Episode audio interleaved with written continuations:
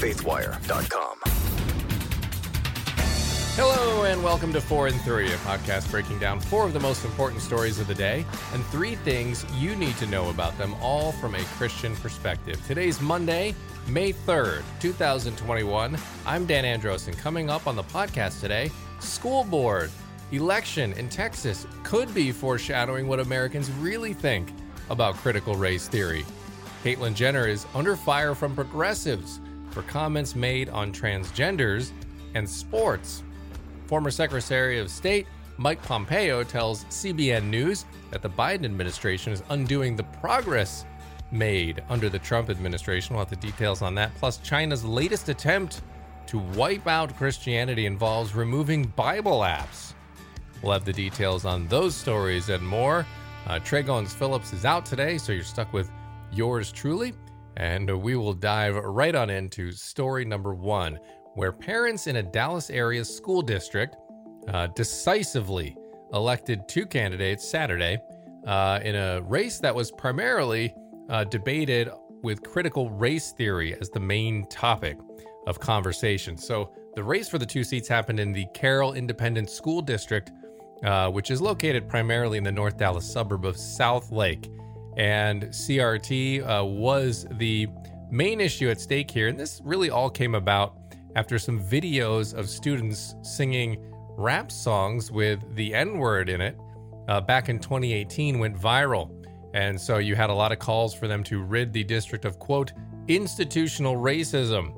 And so that led to the implementation of critical race theory and anti racism training uh, for teachers and students. And so now, Cameron Cam Bryan, a civil engineer and father of four, he captured one of the open seats with 68% of the vote. Hannah Smith, who's a prominent attorney and mother of four, won the other seat up for grabs with 69% of the vote. The two new school board members will take their seats on May 12th. And parents across the country are starting to organize at the local level uh, as progressives have increasingly taken control of municipal institutions around the country and try to implement this anti racism training that really redefines America as a systematically racist country. Uh, so, what's the left saying on this? Well, the losing candidate said that they're not surprised given the demographics of the area, uh, alluding to it being affluent and mostly white. And they added that they're worried that, what this outcome will signal to the dozens of Carroll High students and recent graduates who came forward with stories about racist and anti gay bullying over the last two years. NBC News spun the story as a bitterly divided election, but obviously it wasn't that divided given the overwhelming support for the anti CRT candidates. So, what's the right saying? Well, Dave Rubin ripped NBC's characterization of the story. Uh, he said that it's not bitterly divided when you have 70% of the vote going one way. Uh, and Hannah Smith, who was the one of the winning, uh, won one of the seats there, said the voters have come together in record-breaking numbers to restore unity by a landslide vote. They don't want racially divisive critical race theory taught to their children or forced on their teachers. Voters agreed with my positive vision of our community and its future. So, why does it matter? Well, this is perhaps a harbinger of things to come on critical race theory, something that's making its way to many schools across the country. And the left has billed it as anti racism, which is seen by some as a linguistic ploy. It's akin to pro choice, which in which uh, progressives and leftists try to tie morality to their political positions. So, uh, CRT's also made its way into churches, and you've got several prominent evangelical pastors, such as Matt Chandler at the Village Church, embracing CRT and um, having conversations on white privilege and increasingly filtering things and seeing things through uh, a uh, racial lens. So, is this election an outlier or a sign of what the silent majority truly thinks? So, time will tell. Uh, but a lot of people are seeing this particular election as possibly a sign of things to come. So let's head into story number two, where Olympic gold medalist and California gubernatorial candidate Caitlyn Jenner, who's transgender, said over the weekend it would not be fair to allow biological males to compete on female sports teams. Uh, the athlete, who turned into a TV reality star later, told TMZ uh, their thoughts on the subject when they were basically ambushed in a parking lot, and um, here's uh, here is how uh, that went down. Hi, Caitlyn. So there's legislation in various states to ban biological boys who are trans from playing girls' sports in school. What's your opinion on that? Uh. In,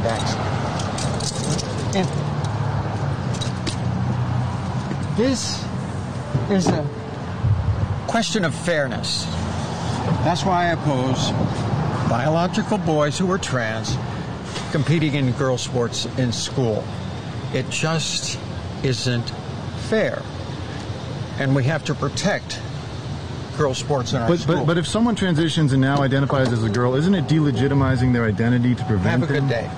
And then they get in the car and uh, head on out of there. Um, so some of that audio was because uh, Jenner was getting into their car uh, as the reporter approached. So what's the left saying about this opinion uh, that Jenner expressed? Well, Jamila Jamil uh, said, Imagine benefiting from the work activism sacrifice of trans people to be able to enjoy the platform of acceptance you currently have, only to use it to close the doors behind you. I hope her extremely influential kids, stepkids, speak out against this. Hashtag trans lives matter. Um, that was uh, Caitlyn Jenner had tweeted this. I didn't expect to get asked this on my Saturday morning coffee run, but I'm clear about where I stand. It's an issue of fairness we need to protect girls' sports in our schools. George Takei, who's an actor, former, and, and prominent on Twitter, said Caitlyn Jenner is no friend of the LGBTQ community. Don't call her an activist. She's a menace.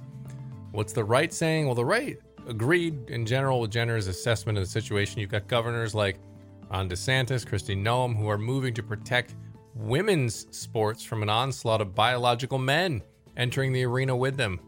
Why does it matter? Well, it matters because as Christians, if we believe the Bible, if we believe how God has designed us as men and women, then we ought to push back against policies that seek to essentially erase that distinction.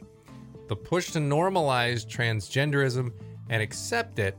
And remember, there's a difference between being respectful and using pronouns that someone prefers to use. There's a difference between that and celebrating it. Um, but that push will only seek to diminish the way God made us and intended us to be. We can respectfully engage one another while preserving our God given genders, but the radical left is heading down a road that will all but eliminate what it means to be a man or a woman. It'll be just something you decide and really have no basis to it uh, whatsoever. So um, we'll be praying for this issue to come because this one's not going away, and this is another thing you're seeing. Uh, a lot of people put a lot of pressure uh, on on others um, to accept it. Accept it or you're a bigot. And so that's an increasingly uh, divisive conversation that we're having. So we need wisdom as Christians and how do we handle that situation? How do we address people who we disagree with? Um, because it's only going to be getting more intense and amplified as uh, this goes on. So, all right, let's let's head right on into story uh, number three. CBN founder Pat Robertson talked with former Secretary of State Mike Pompeo in their studio in Virginia Beach about uh, the multiple threats that are facing uh, the country right now and his concerns that President Biden is reversing the progress made by the Trump administration. Peace through strength is what Pompeo recommended.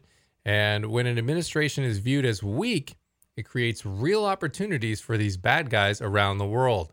Pompeo played a key role, of course, in fostering the historic Abraham Accords, uh, the peace deals between Israel and Arabic nations. And when more and more are coming on board with that, uh, as it was getting momentum before Trump left office, um, and he questions if the new administration will continue to build on the progress uh, that the Trump administration made in the Middle East.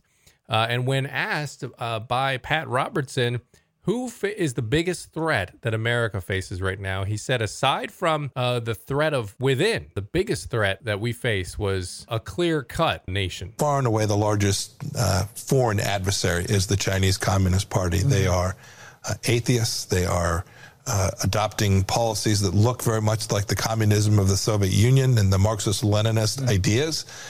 But with 1.4 billion people and a massive military and a significant economy as well. They present, uh, to those of us who are Christian believers mm-hmm. and all Americans, they present the most existential threat to the United States that we have seen for decades and decades. Think- so there you have it from Mike Pompeo. Uh, they are clearly standing out as the biggest threat we face. And you can watch that full interview over at cbnnews.com.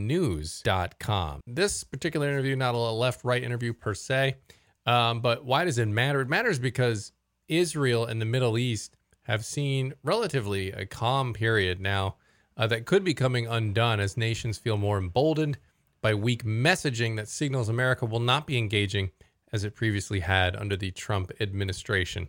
So let's be praying for peace and stability in the weeks, uh, in the months ahead uh, in the international front. Story number four. Uh, speaking of China, we're going to zero in on the Chinese government and one of the reasons why they are so dangerous. Uh, Pompeo mentioned that they're an atheistic nation, and the Chinese government is taking more steps to remove religious materials from the hands of Christians as the communist regime strives to eliminate the faith community entirely. Father Francis Liu from the Chinese Christian Fellowship of Righteousness advised that some uh, Christian WeChat accounts, including the Gospel League and Life Quarterly, are no longer offered online. Users receive the following message when they attempt to gain access.